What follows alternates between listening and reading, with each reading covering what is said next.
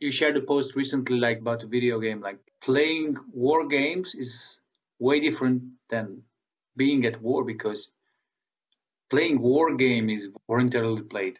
Exactly. And you can quit the game. You cannot quit war.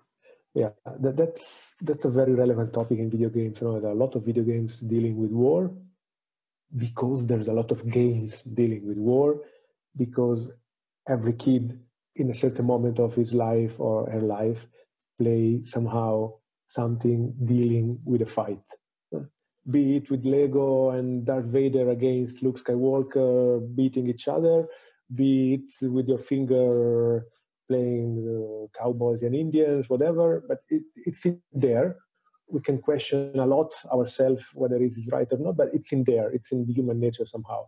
I one of the people who say that humans should put any effort in keeping this very um, very much under control but it, you cannot deny that it's in it's in our nature no? Uh, it doesn't mean that it's justified of course but it, it's, it's there. So from one side i think that playing an interesting as in english they use exactly the same word playing. Uh, playing a fight is a, it's a good way to put down some pressure out of it meaning that you can stage a fight you put a fight on a theater play. And you, you, use a game to do it play. It's funny as in english it's the same word the same verb they use to say play as play a game and play as stage something on mm-hmm. uh, or, on a theater. And this is the part of myself coming from literary classical studies learned many years ago that when Greek people invented theater in the way it's meant in, in, the Western world, that was exactly the reason why they did it. You know, to put on stage their fears, their darker parts, their uh, unsolved problems, and to recognize and acknowledge all of them in front of the community. Mm-hmm. Theater is the place where I can talk about my mother killing a son or I can talk about the God killing someone just because, and it's unfair, but it is what it is. It, that's the, the safe space where we can put things that we don't like about ourselves, but they still are there. Mm-hmm. And it's a play. So games are pretty much the same. Mm-hmm. And video games as well, I would say, you know.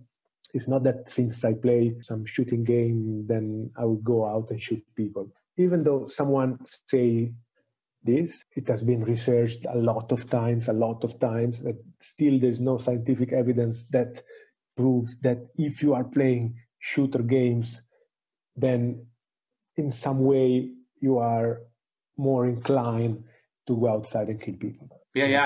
I, I read this McGonigal book, and uh, what struck me is that this huge difference, like almost irrelevant if it's about cooperation. So it could be a war game or shooter game, but if I really find connection with people within the game, it's like like playing any other game. When when I try to hit someone with a ball or play football or whichever, and there's a huge difference if, uh, regarding alienation or being alone.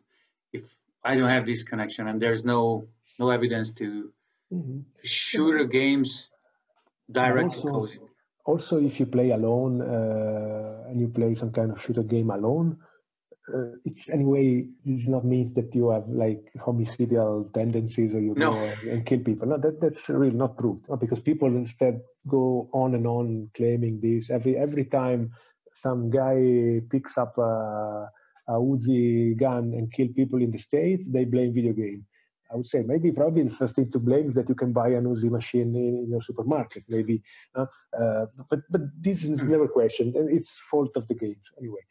It's I think it's kind of complex issue that we try to simplify when we assume this. It sounds like uh, if I go to the theater and play a murderer as a role, I would be a murderer then later on.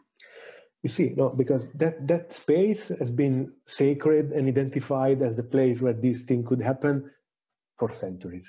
Video games, it's really young and new, so it's still a place where a lot of people have to figure out what's happening inside. What I think is that video games are very interesting because they happen in, in, in a space where there is no presence, physical presence as bodies, I mean, but they are probably the only, but anyway, one of the few experiences happening in this kind of environment in which you can easily uh, feel emotions, even though if you are not there physically. And this is something that really strikes me. We are not there. We, we blame everything digital because it's detached from our personal physical experience. But then video game is a place which, although being detached and far from our physical reality, we can feel emotions, be it anger for, for losing a game or surprise for, for a twist in, in the, in the story or uh, happiness because something unexpected came out of your actions or whatever. But it's very easy to identify emotions in video games. And it's, I guess, one of the few aspects of the digital world in which this can happen. Context matters. Dialogue is important. The context for this clip is a podcast episode. You can access that conversation at the link in the description. If you are interested in similar content, follow us on our platforms. If you would like to support us in creating content, you can contribute by giving us your feedback or support. You will also find links to these in the description. Thank you for stopping by.